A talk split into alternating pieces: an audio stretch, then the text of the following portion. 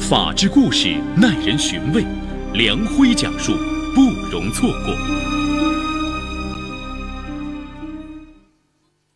二零一五年八月二十四号上午九点多，湖南省汨罗市长乐镇百兴街，赶集的村民熙来攘往，颇为热闹。谁也没有留意到，一名三十多岁的男子急匆匆地穿过人群。径直向位于这条街的新生活化妆品店快步走去。一踏进店门，这名男子就看见一名身材苗条、面容姣好的年轻女子悠然地坐在柜台外，对着一面小镜子精心地化着妆。一看这情景，男子气不打一处来，怒气冲冲地大声吼道：“我只问你一句，我们之间到底还有没有挽回的余地了？”年轻女子头也没抬，冷冷的回答说：“没有了。”男子又追问了一句：“真的没有了？”女子继续化着妆说：“你没听清楚吗？没有了。”话音刚落，男子没有任何犹豫，迅速的从裤兜里掏出一把水果刀，大步向女子窜了过去。还没等女子反应过来，男子手里的水果刀已狠狠地扎向她的胸部。瞬间，殷红的鲜血喷溅而出，女子惊恐的连声求饶：“啊，不离了，不离了！”然而，男子似乎早已铁了心，他全然不顾女子的凄惨求饶，紧接着又连续扎了三刀，直到女子的求饶声渐渐由大变小，最后完全停止。发现女子已不再挣扎，男子平静的看了她一眼，解气的说。你不要怪我，这一切都是你逼的。不要以为老实人就好欺负，兔子被逼急了也会咬人。随即，他丢下水果刀，不慌不忙地走出店门，旁若无人似的向长乐镇派出所走去。看着男子离去的背影，围观的人群中有人拨打了幺二零和幺幺零报警电话。很快，幺二零救护车赶到了。经过医生的检查，女子身中四刀，已无生命迹象。派出所的民警赶到案发现场后，随即对现场进行封锁，并展开了紧张的取证和勘查。经过警方初步审讯，涉嫌行凶的男子名叫杨树彪，是长乐镇赤马村村民；受害的年轻女子是他的妻子，名叫赵平。随着审讯的深入，本案的背后真相。一层层的被揭开。今年三十三岁的杨树标出生在汨罗市长乐镇赤马村一个贫寒的农家，家中有三兄妹，他排行老二。因家境清贫，他初中没毕业就辍学回家了。几年后，他跟着同乡南下广东打工。由于读书少，又没有一技之长，近十年的打工生涯，杨树标一直在工厂的流水线上当普工。这样，直到几年前从广东回到老家，他手头的积蓄也仅有不到十万元。期间，因为家里经济条件差，再加上他为人老实不善言辞，杨树标的婚事也被耽搁了。眼见村里与他一起长大的几个同龄人小孩差不多都上了幼儿园，他心里很是着急。无奈之下，他只好四处托人给自己牵线搭桥，介绍对象。钱倒是花了不少，可是一直没能如愿。二零一三年初，经人介绍，三十一岁的杨树彪认识了比他小七岁的赵平。赵平是平江县武市镇人，虽然有过一段婚史，身边还带着一个七岁的女儿，但他身材窈窕，五官精致，颇有几分姿色。一开始啊，杨树标听说对方结过婚，身边还有一个半大不小的女儿。当时这个心里啊，还有点不愿意，但见了本人之后，他当下就恨不得把对方立马娶回家。而赵平见了杨树标后，发现他果然如媒人所说，既不抽烟也不喝酒，为人忠厚老实，因此他也是一百个愿意，满心欢喜。一个有情，一个有意，杨树标和赵平短暂交往了一个月后，他们很快就结婚了。新婚过后，杨树标依依不舍地离开赵平，回到他原来在平江打工的一家化工厂打工。因为有了自己的小家，杨树标比以前更节约了。每月发的工资，他都一分不少的如数交给妻子，然后由妻子支给他一两百元零花钱。与此同时，赵平因为要照顾女儿的生活起居，他在长乐镇找了份卖化妆品的工作。虽然工资不高，但能一边上班一边照顾女儿，他觉得挺知足的。因为工厂离家比较远，杨树标平时大都住在厂里，只有每周末才回家。也许是聚少离多，觉得亏欠妻子，杨树标每次回家都抢着做家务，洗衣做饭、打扫卫生，生怕妻子受累了。饭桌上他会给妻子夹好吃的菜，临睡前他还会体贴地打来洗脚水给妻子泡脚，然后给她搓脚和按摩。丈夫的体贴和照顾让赵平一度觉得找到了下半生的幸福，他甚至大发感慨：看来过日子。不能光看一个人的外表，说到底还是找老实人可靠实在。然而，温馨甜蜜的日子没有维持多久，杨树标和赵平因为婚前缺乏了解，他们之间的矛盾便渐渐显露了出来。赵平大手大脚花钱惯了，化妆品和衣服非名牌不买，而且一买就是上千甚至数千元。平时他还爱好打牌打麻将。赢输多赢少，这也是笔不少的开支。这样一来，杨树标结婚时交给的四万多元积蓄，不到一年便所剩无几了。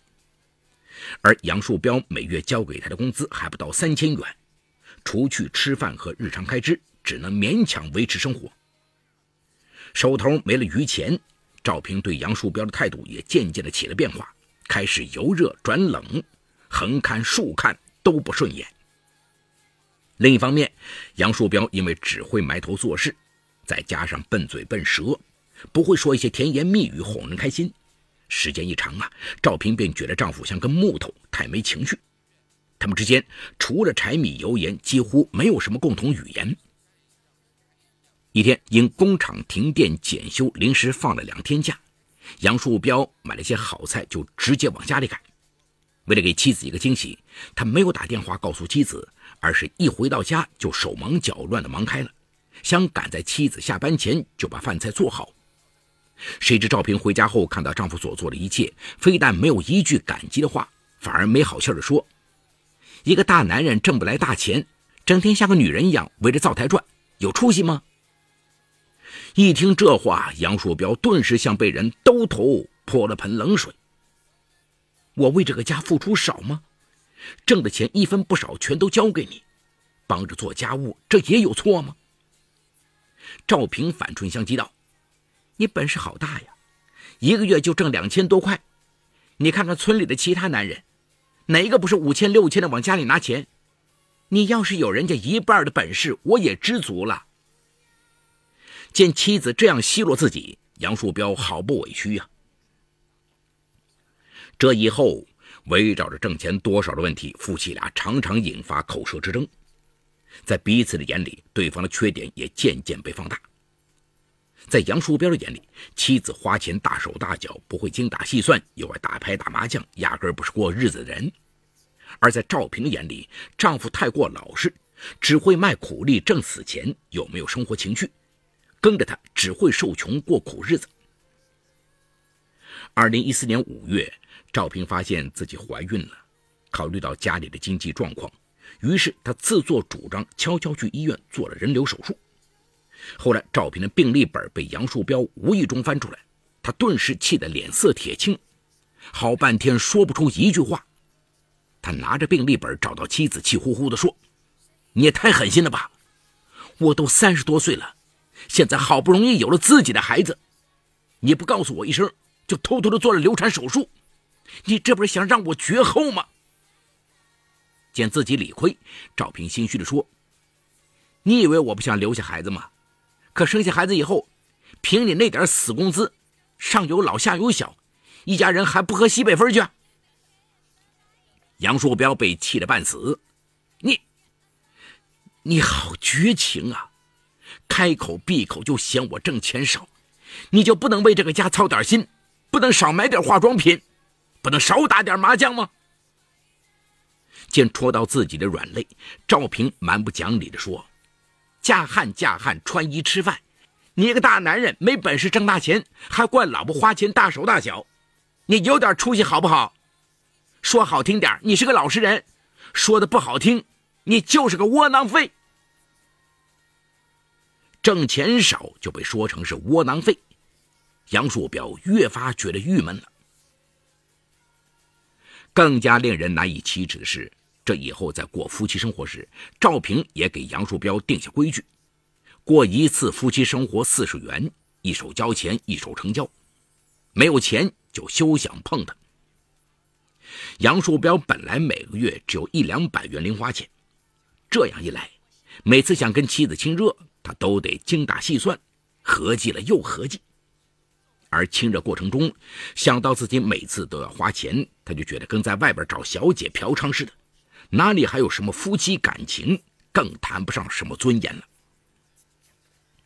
渐渐的，杨树标感觉自己在妻子面前既说不上话，也抬不起头，活得毫无尊严。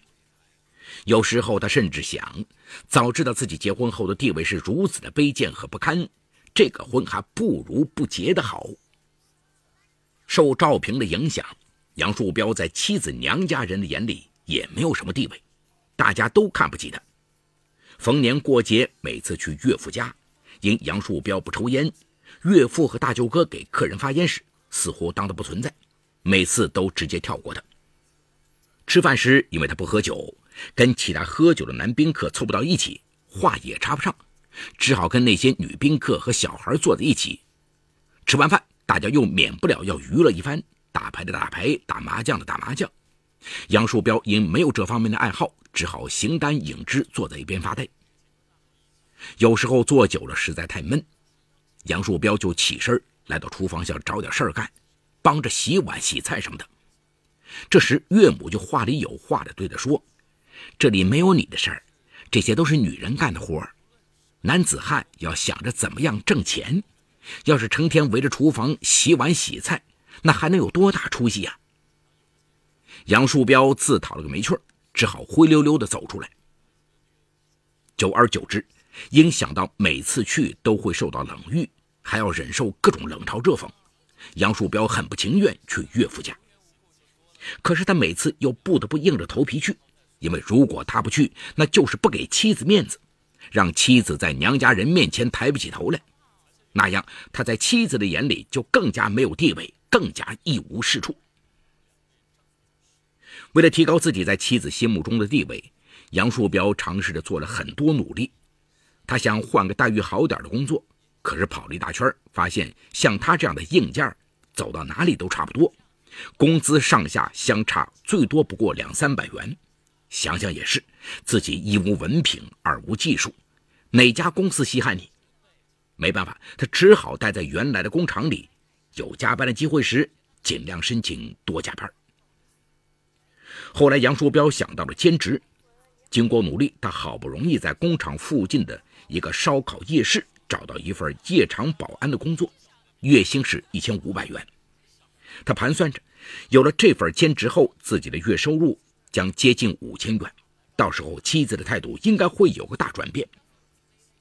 可是没干上几天，一天深夜，夜宵摊上的两桌客人因酒后一言不合发生了严重斗殴。杨树标上前制止时，结果被混乱中飞来的啤酒瓶子砸破了头，鲜血直流。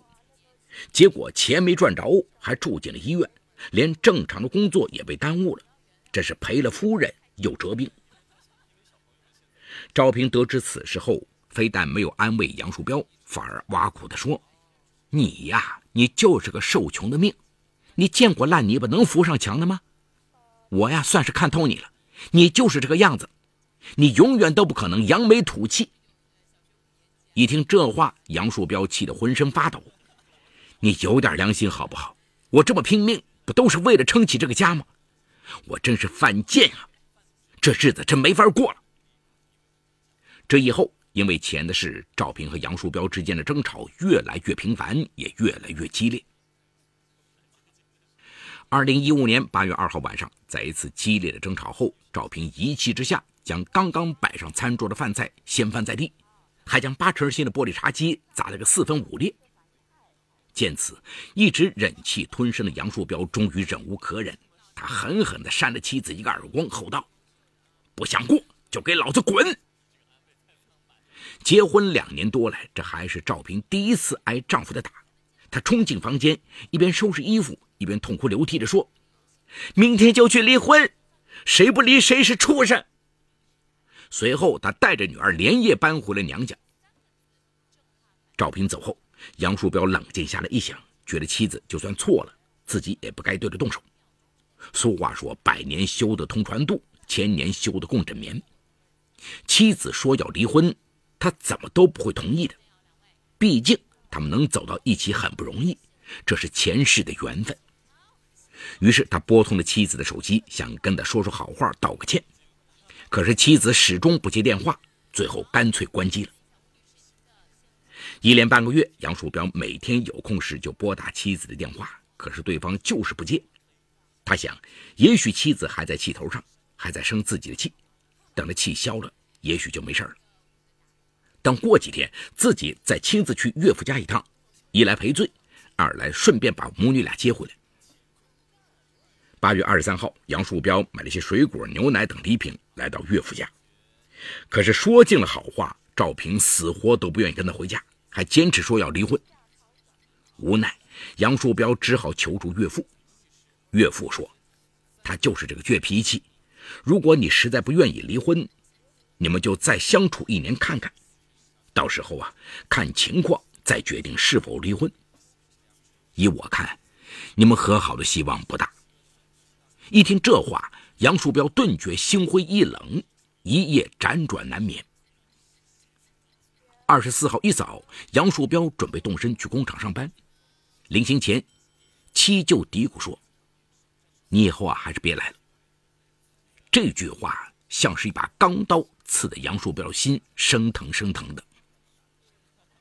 去工厂上班的路上，杨树标越想越生气，自己为这个家付出了那么多，到头来却落得这么个结局。不但妻子看不起他，就连娘家人也不把他放在眼里。于是他给妻子发了条短信，试图再次挽留。不离婚一切好说，如果坚持离婚，就把结婚用的钱和抚养女儿的钱归还三万元，你看着办。赵平看到短信后，简直气炸了。他当即回复说：“从来只有女人找男人要钱，还没听说过离个婚男人还要女人赔偿的。你这个窝囊废，活该一辈子打光棍。”如果赵平的回复稍稍留有余地，也没有出现“窝囊废”三个字，也许事情的发展就完全是另一种结局。然而，赵平只顾宣泄自己的不快，完全不顾及对方的感受，并极尽挖苦揶揄之能事。最终将自己推向了毁灭的深渊。赵平的回复字字刺眼，瞬间引爆了杨树彪心中积蓄已久的怒火。他愤而返回，搭乘摩托车赶到妻子上班的长乐镇，并找人借钱买了一把水果刀揣在身上。于是，就出现了故事开头的惊骇一幕。赵平的遇害的确令人惋惜，更令人扼腕。但这起惨案的发生，从某一方面来说，却又是他一手造成的。杨树标忠厚老实，不抽烟不喝酒，又很顾家，本是一个标准的好丈夫。但在赵平不切实际的攀比心理的逼迫下，最后变成了一个一无是处的窝囊废，活得毫无尊严。人的能力啊，有大有小，对金钱的欲望也要量力而行，适可而止。盲目攀比，只能扭曲人性。最后自酿苦酒，但愿这起悲剧能带给人们更多的理性和思考。好，故事说到这儿就告一段落。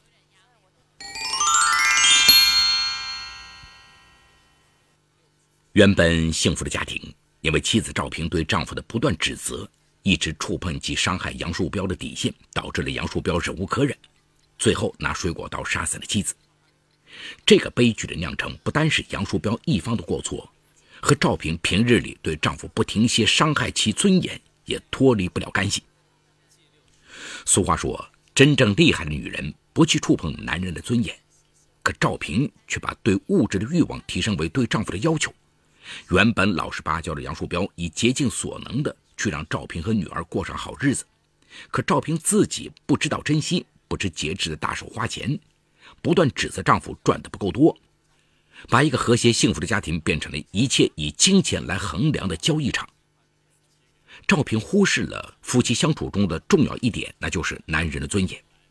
尊严对于一个男人如同生命一样重要，不要轻易的去触动纤细的男人尊严的这根神经。如果这根神经错乱了，那么女人也会付出惨痛的代价。在很多方面，男人对女人都会忍耐和让步，明明自己对的，为了自己心爱的女人，也要委曲求全，把错归在自己身上。但女人不要因为男人的一再忍让，就越发的咄咄逼人，千万别逞口舌之快而谋杀了苦心经营的爱情。真正厉害的女人是会爱护丈夫，给予男人一定的尊严。每个人都有自己的尊严，并不是因为他爱你，就表示你可以任意的伤害他、践踏他的尊严和轻视他爱你的权利。聪明的女人应该像保护自己的爱情一样，爱护男人的尊严。千万不要和男人的尊严较劲。如果你以为打击他的面子可以征服他的心，那就是大错特错了。你会输掉他对你的尊重，更可能会输掉你们之间的爱情。多给男人一些面子，你就会多得到一点爱。人都是有尊严的，无论彼此多么相爱，都不要伤害对方的自尊，否则收获的只能是自己种下的苦果。在主张男女平等的现代社会里，只有平等相待、坦诚相处，人际关系才会和谐。经营婚姻也需要如此，无论是男权主义还是女权主义，都是破坏婚姻的无形杀手。只有彼此懂得相互尊重、平等相待，以维护双方尊严为基础，婚姻才会持久幸福。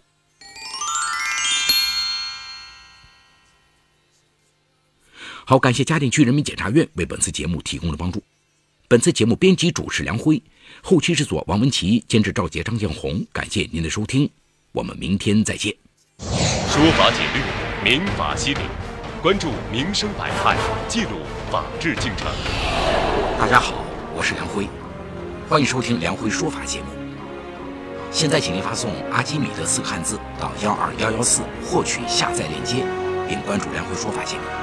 我们将与你在线下进行零距离的互动，欢迎你们的加入。